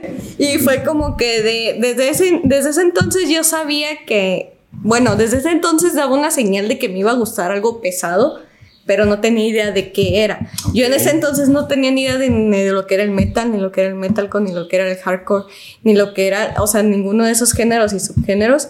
Entonces era como que solamente me quedé en el dubstep, durante mucho tiempo estuve obsesionada con eso, eh, pero benditos algoritmos te van lanzando este, cosas parecidas, obviamente. ¿Y qué edad tenías cuando el dubstep? Cuando el dubstep tenía aproximadamente unos 11 años, Bueno, más que- o menos, sí. ¿Qué tal? eh? Sí, era como que de, pues estaba en secundaria, o sea, de primero de secundaria o segundo de secundaria no salía. Y era como que, o sea, todos esos mis, mis como que mis allegadas a cosas que yo ahorita actualmente lo veo y digo, desde ese entonces se veía que la música suavecita no iba a ser para mí, o sea, desde ese entonces se veía que iba a ser algo pesado, algo que sonara más fuerte que los problemas, básicamente. Ok. Porque uno de los mis peores episodios como que de mala salud mental fue en la secundaria. Entonces siempre necesitas algo que suene más fuerte que lo que traes adentro. Ok. Entonces el dubstep fue como que pues te calmaba, ¿no? Pero después de eso fui creciendo y luego fue como que yo como que me acuerdo que mi papá me recomendaba ciertas ciertas canciones. Fui buscando esas canciones, de esas canciones se fue creciendo a, más cosas. Y mi primera influencia musical bien, bien marcada, este, ya en cuanto a música un poquito más pesada fue My Chemical Romance, que es de una de mis bandas favoritas hasta la fecha. El que hayan regresado fue como que de gracias Dios. Sí. De hecho, de ahí es donde te empecé a conocer. De, de ahí fue Le echaba, como la, le echaba carrilla porque decía, eh, nunca van a volver. nunca van a volver. Y Y por, fue- y por eso me conocía, por el que dieron, le decía, nunca van a volver. Sí, y dices, le- "Ah, mi nombre, pero, ay, viene el que dice que no van a volver. Literalmente a veces nomás me topaba al, al Beto y era como que de My Chemical Romance no va a volver. Y En vez de hola. Eh, sí van a volver, vas a ver. ¿Cómo no? Y sí Sí volvieron. volvieron. Entonces, básicamente Si Magneto se reunió otra vez y RBD, McKimical. no, qué error, ¿por qué no? Exacto. Y de ahí en adelante me acuerdo que tuve un amigo que me mostró Fall Out Boy, eh, todas esas bandas que eran como que de la Trinidad Emo, que se le llamaba. y mis ok. inicios en la música como un poquito más fuerte fue muy emo. Muy emo. Era de que A Day to Remember, Alesana, este, todos ese tipo de bandas que era como que de "Se encérrate a tu cuarto y ponte a, a hacer cosas explícitas. Pero yo en ese entonces ni siquiera sabía lo que era como un subgénero, lo que era el hardcore, lo que era el metalcore, el deathcore. Ni siquiera tenía como que bien entendido como que esta subdivisión del metal que tiene No tan- te preocupes, hasta la fecha yo tampoco, ¿eh? Hay tanto que... Sí, hay Le, le mucho. mueves un golpe y. No, ya es progresivo. Que eran tantísimas ramas que yo decía, bueno, o sea, me gusta, no tengo ni idea de lo que es, pero me gusta mucho. Pero vas creciendo, te vas pudriendo más y necesitas algo que sea más fuerte. más sea más fuerte. Entonces, este, me acuerdo que en algún punto de mi vida yo dije, yo quiero hacer algo que no me encadene a un escritorio, que no sea un tienes que venir de 8 a 5, un tienes que hacer, tienes que seguir órdenes. Hay una frase de una canción de Imagine Dragons, que Imagine Dragons me gusta mucho también, es una de mis bandas favoritas también, que dice, no un sí señor, no una, no una caja de escritorio. O sea, yo sabía que yo lo que, yo quería hacer algo que me posicionara, como dijo ya Humberto, en un escenario. O sea, yo veía las bandas, yo veía los lives, yo veía la gente tocando y yo decía, yo quiero tocar. Yo ni siquiera sabía qué era lo que quería tocar. Pero yo decía, yo sabía que quería estar. Quiero estar ahí. que- ajá, yo decía, yo quiero hacer eso. O sea, yo quiero. Me acuerdo mucho de una frase que le dije a mi papá. Y fue de, un día voy a estar llenando un estadio y tú vas a estar ahí. Y espero que se haga realidad, ya sea con Raz o con Obsidiana, que es una, que es mi banda, que tengo otra banda, donde somos puras mujeres. Entonces yo me acuerdo mucho de esa frase y como que mi día a día me retumba esa frase, como esa promesa que le hice a mi papá, de que un día voy a, to- voy a estar yendo a un estadio, ojalá que sí se pueda. Eh, bueno, estoy segura de que sí va a poder. Digo, estoy con gente muy talentosa y nunca he dudado de ellos y ojalá que sí se pueda. Entonces, me acuerdo que un día dije, como que se me antoja hacer una banda. Dije, como que se me antoja hacer una banda. Tenía una compañera que como que le daba el bajo. Eh, tenía una amiga que en paz descanse Nini, que también como que medio le daba la, a la guitarra. Y dije, va, ya nada más me falta buscar a alguien que, que quiera cantar, pero en ese entonces yo ni siquiera sabía que yo quería tocar la batería. Yo siempre he dicho, la batería siempre me llamaba mucho la atención, porque siempre me ha llamado la atención cosas que sean como más de contacto, más de golpe. En los deportes siempre me han gustado más los contactos de golpe. Por mucho tiempo estuve entrenando bots. Entonces también fue como que siempre necesitaba algo que, que se sintiera. O sea, que tú dijeras, estoy... ajá, sí. Que o, sacaras o, o recibieras. Que fuera como de ya te dolió el putazo, dale. Eh, entonces... Eh, me acuerdo que yo siempre voy a decir, es una frase que voy a tener siempre muy, muy, muy muy presente en mi vida es que tú no escoges el instrumento, el instrumento te escoge a ti. Y eso yo lo tengo muy, muy claro porque yo me acuerdo que me prestaron una guitarra y fue como que un tiempo estuve rasgando la guitarra y fue como de... No.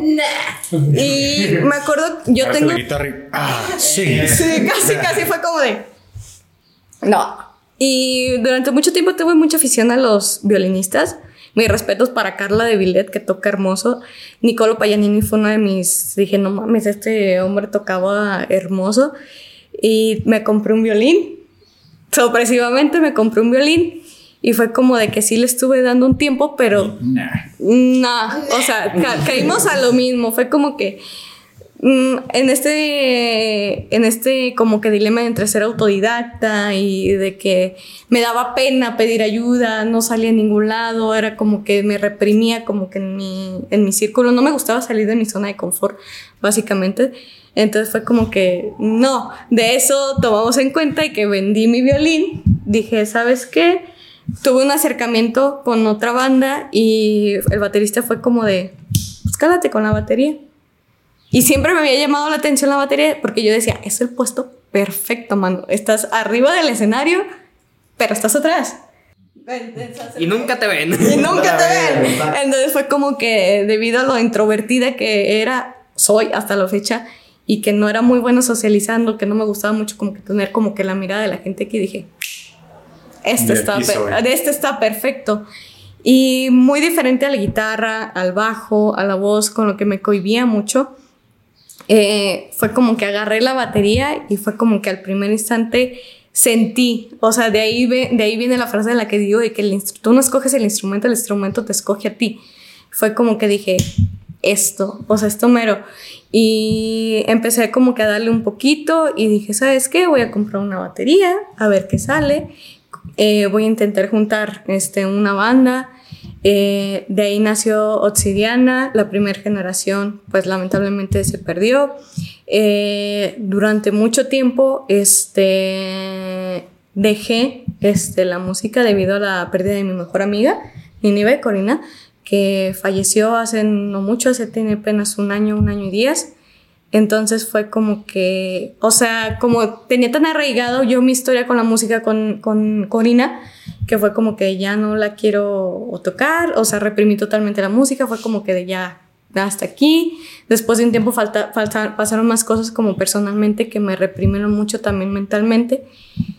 Pero un buen día, o sea, un buen día te cansas y dices, es hora de levantarse, ya estuvo bueno entonces me acuerdo que yo ya había tenido como ciertos acercamientos con Humberto porque yo hacía sus maquillajes. Yo maquillaba a Humberto, entonces eh, me acuerdo que una vez este, resultó que vine aquí a BR, coincidimos, empezamos a hablar de mi banda, de que no sé qué, y me acuerdo que una vez los vi en, con todo respeto para las personas involucradas, me acuerdo que una vez los vi en el primer, no me acuerdo si fue el live 1 o el live 2, que creo que fue el live 2. Eh, los vi y. Ah, ya, Los vi maquillados. ¿Quién los maquilló? Por eso es la historia de que ella nos empezó a maquillar. Los vi maquillados y fue como que. En ese entonces, o sea, en ese entonces yo, o sea, dije, bueno, yo siempre. Es importante recalcar que yo siempre había tenido a Ray Hunter and Sinister en el radar. en mi radar. Pero era como que, ah, mis compas, los que tocan bien perro. Y ya. Eh, o sea, nunca en mi vida, de hecho, ni en la última presentación que los vi, en mi vida me imaginé que la próxima vez que ellos iban a presentar en vivo, yo iba a estar arriba del escenario. O sea, nunca me, nunca me imaginé. Fue algo como que bien surreal. Me acuerdo que salió ese evento y tiempo después vine aquí a ver eh, y me acuerdo que me topé con Humberto y le volteé y le dije, Beto, con todo respeto. te maquillar? Ah. ¿Quién los maquilló? O sea, está feo el maquillaje. Dije, bueno, no está feo, pero no es para una banda de un, que hace un performance como el de ustedes. ¿cuánto nos cobras por maquillarnos? Y yo de, no, pues nada, pero con que se vean bien. Y dije, no, pues nada, no, pues ahorita el único que ocupa maquillaje soy yo. Ah, va. De ahí, el primer maquillaje que usó, los primeros maquillajes que usó Humberto fueron, o sea, yo, yo los hice de ahí fue como el maquillaje que usan en, en el video de On My Skin, yo lo hice. Eh, entonces era como que ese fue mi primer acercamiento como con la banda. Yo, yo empezaba a interactuar un poco más con Humberto, pero nunca se habló nada de la banda ni nada. De hecho, pues yo conocía toda la alineación de ese entonces, pero nada más fue como que, ah, hola, ajá, ajá, te maquillo y sobres que les vaya bien, mucha suerte. Y ya, solamente, o sea, nunca me imaginé estar en el puesto en el que estoy actualmente. Y me acuerdo que un buen día le dije a Humberto, ¿sabes qué? Quiero sacar ya adelante a mi banda, necesito ya reponerme, pero como yo duré tanto tiempo reprimida en el que ya no quería ni siquiera, este, eh, ni escuchar música, ni acercarme a mi instrumento, ni nada por lo parecido, fue como de, oye, necesito clases, de ahí salieron, nacieron las clases de billet que se imparten actualmente. Y dije, oye, necesito clases, no algo muy principiante, pero tampoco muy máster, porque necesito como que restaurar mi nivel. Me dijo, mira, yo doy clases en tal lugar, pero ya me voy a salir, te puedo dar clases en BR. ¿Qué dices? Yo dije, va. Y empezó el formato de clases aquí en BR. Empezó tranquilo las clases. Empezó tranquilo y entonces eh, me acuerdo que eso fue como por aquello de diciembre del año pasado, eh, del 2022. Y no, pues qué tal, cómo mueves la dinámica de la banda y que no sé qué, porque pues yo a mí me interesaba saber por, por mi banda también, que esa también es mi banda, obviamente. Y de entre plática y plática me acuerdo que una vez Humberto me dijo como de, métete a ras. Y yo de pura madre, güey. O sea, yo, yo no doy el nivel que tú necesitas ahorita. Yo no doy el, el punch que tú ocupas ahorita. O sea, le dije ni de pedo. Está bien, hombre. Y seguimos ensayando. Y me acuerdo que una vez, este, me, yo lo tomé como que un comentario a la ligera. Y me acuerdo que una vez me manda un mensaje y me dice... de cabeza. Me dice, oye, ¿estás libre? Como así como al Albi. Y yo, o sea, cuando a ti te mandan un mensaje por WhatsApp como de, ¿estás libre? Es como que de, Algo. puta, ¿qué hice? Sí. Y me dice, este cabrón. y yo, ¿qué pasó? Y le digo, ¿para qué? Y me dice, para hablar sobre lo del tema de que entres a RAS. Entonces cuando me dijo como para, para el tema de que entres a RAS fue como de, a ver, espérate, entonces. ¿Sí va en serio? Sí, va en serio, sí. Estamos hablando de que yo apenas había tomado como mi segunda clase con, con Humberto. Apenas me estaba regulando. y fue como de, fíjate que la dinámica de la banda está así, así. Este, tú cómo lo ves, quiero saber tu punto de vista. Y yo, pero mi punto de vista de qué? De todo. Y yo de todo, que de todo lo que te acabo de decir, o sea, estamos hablando de una biblia de mensajes así como de, mira, está así, así, así, y que no sé qué. Y cuando me estaba mandando esos mensajes, yo dije, no, le voy a decir que no. O sea, no, no me puedo aventar tal, tal cosa ahorita. Pero después fue como de que oportunidades solo hay una. Y dije, no la voy a dejar pasar. Este, yo sabía lo que ellos eran ya. Yo, o sea, yo los había visto en vivo, yo los conocía, los seguía de cerca. Siempre fue como que de, no mames, o sea, qué perro estos vatos que están llegando, o sea, tan lejos, que están siguiendo el camino. Pero te vuelvo a decir, y lo voy a seguir diciendo, en mi vida me imaginé yo estar en el escenario, era como que de, pues nomás mis compas, mi compa el que maquillo, y ya, o sea, solamente. Y luego fue como de que así, así, así, ay, que no sé qué. A la siguiente clase, yo tomaba clase los viernes, eso me lo dijo como un domingo, más o menos. Y regreso yo el viernes y fue como de que, bueno, güey, este, tomando en cuenta lo que me dijiste de entrar a RAS, este, pues fíjate que se me hizo muy bien. Entonces hoy vamos a pasar de lecciones de doble pedal a la siguiente canción que vamos a sacar. Y fue como que, y yo dije, ¿qué? Ya me dijo que sí, güey. Ya, ya, ya, ya ni, ni, ni le di chance. Es esto. Es como de, así que me acuerdo que yo tomaba clases en ese cuarto que está allá. Y me dijo, así que vente a la sala, la que está totalmente equipada con allá la mamalona, la, la batería del Nini, a quien también me ha ayudado muchísimo, un saludo. Entonces fue como que de, me acuerdo que me senté en el banquito todavía, fue como de, ¿qué vamos a hacer? ¿Dónde estoy? y me dijo, mira, la canción va así, así, así. Para esto eh, es importante recalcar que yo no tenía ni la menor idea de lo que era un doble pedal. O sea, yo entré a Right Hander and Sinister sin saber lo que era un doble pedal, sin tocar tan dinámicamente. Este, entonces fue como que de, mira, tienes que hacer así, así, así, y hasta la fecha.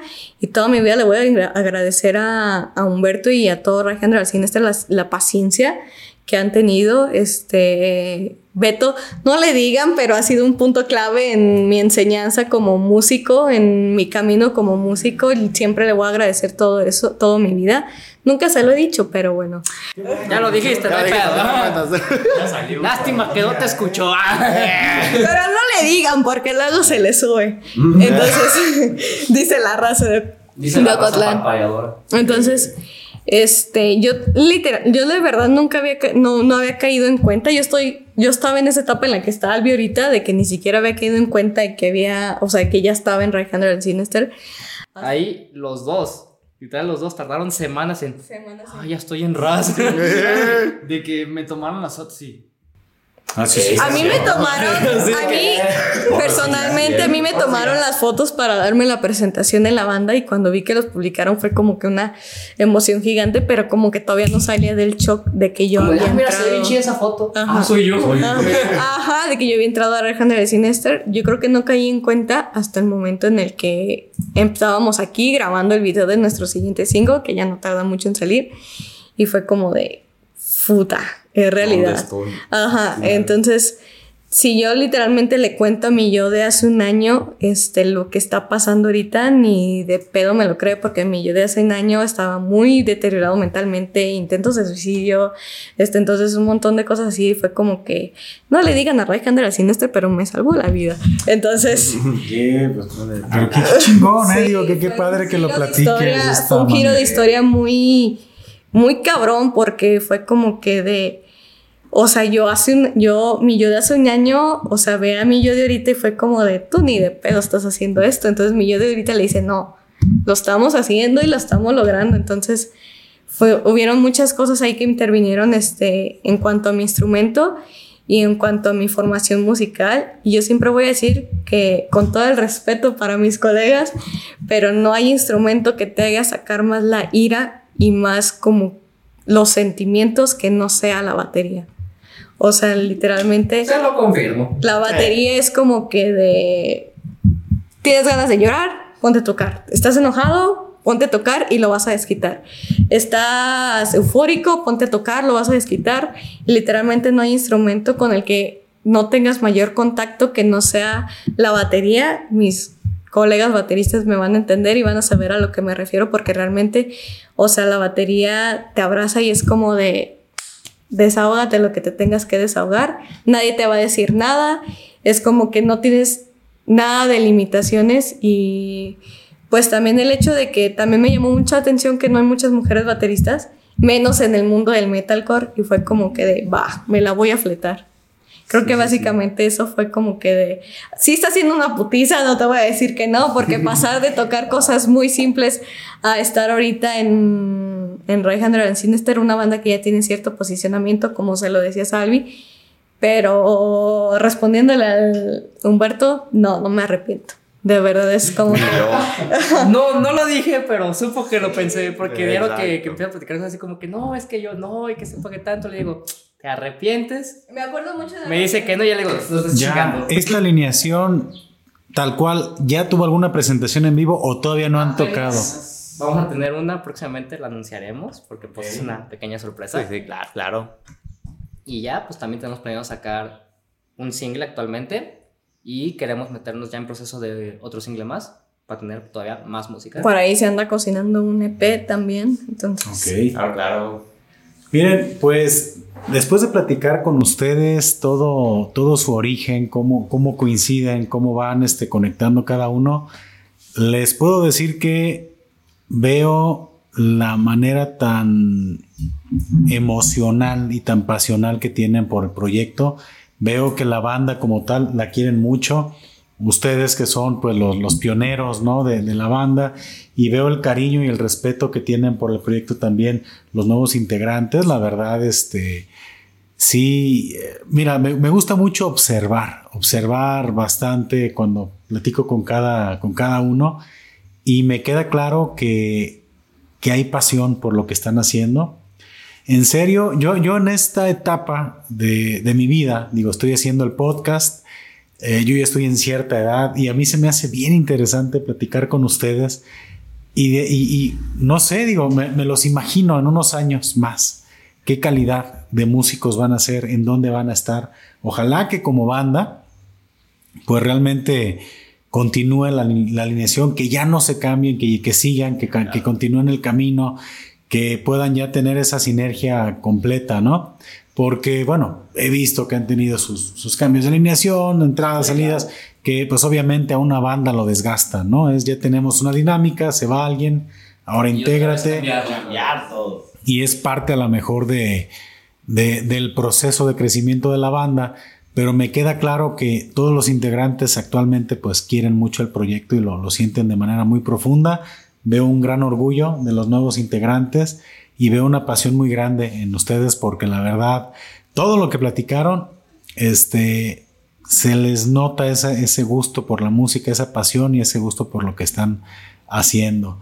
Hay muchas cosas más que platicar. Definitivamente, creo que me gustaría hablar del tema de la composición, del tema de la música, del proceso de hacer este, pues sus, sus singles, de, de todo lo, lo que lo que envuelve ¿no? al proyecto, de futuras presentaciones, de, de la adrenalina de estar en el escenario, pero creo que eso lo podemos dejar para otro episodio. Siempre me gusta a mí comprometer a la, a la gente, no sé qué les parezca, ¿Cuándo Vénganos tu reino. Claro que sí. para poder este, platicar más, este, más a fondo de varios, de varios detalles. A mí, pues, eh, me resta mucho agradecerles que la invitación, la verdad, es una gran experiencia platicar con, con ustedes. Lo he disfrutado demasiado. Espero que también esta participación aquí en el podcast para ustedes, pues, esté chido. Creo que la raza los va a conocer más, va, va a conocer un poquito más de, de la personalidad de cada uno. Pues hubo, hubo muchas anécdotas desde acá. Demasiadas. Sobre todo. Faltan las miles y millones de anécdotas de Juanca, pedo, y no pedo también. Eh, la verdad, yo estoy muy contento de platicar con ustedes y pues les auguro mucho éxito. En serio, mm, tengo mucha curiosidad de verlos en unos años más. Están en una edad perfecta. Yo estoy sorprendido con tu edad, Alvin. O sea, 16 años. Te espera muchísimas cosas muy chingonas. Se los garantizo a cada uno de ustedes. Lo, lo platico, digo, hago mención aquí de, de los buenos amigos de, de Little Swine, que también los ven una etapa en la cual eh, tengo mucha curiosidad de ver qué va a ser de ustedes en 10 años, en 5 años, o sea, qué calidad de banda, qué calidad de músicos, y pues la verdad, te lo digo, van a llenar estadios. Ojalá. ¿sí? Claro que sí. Se los garantizo, la gente va a estar. Yo venía de hecho de camino escuchando lo que tienen en Spotify, me gustó muchísimo.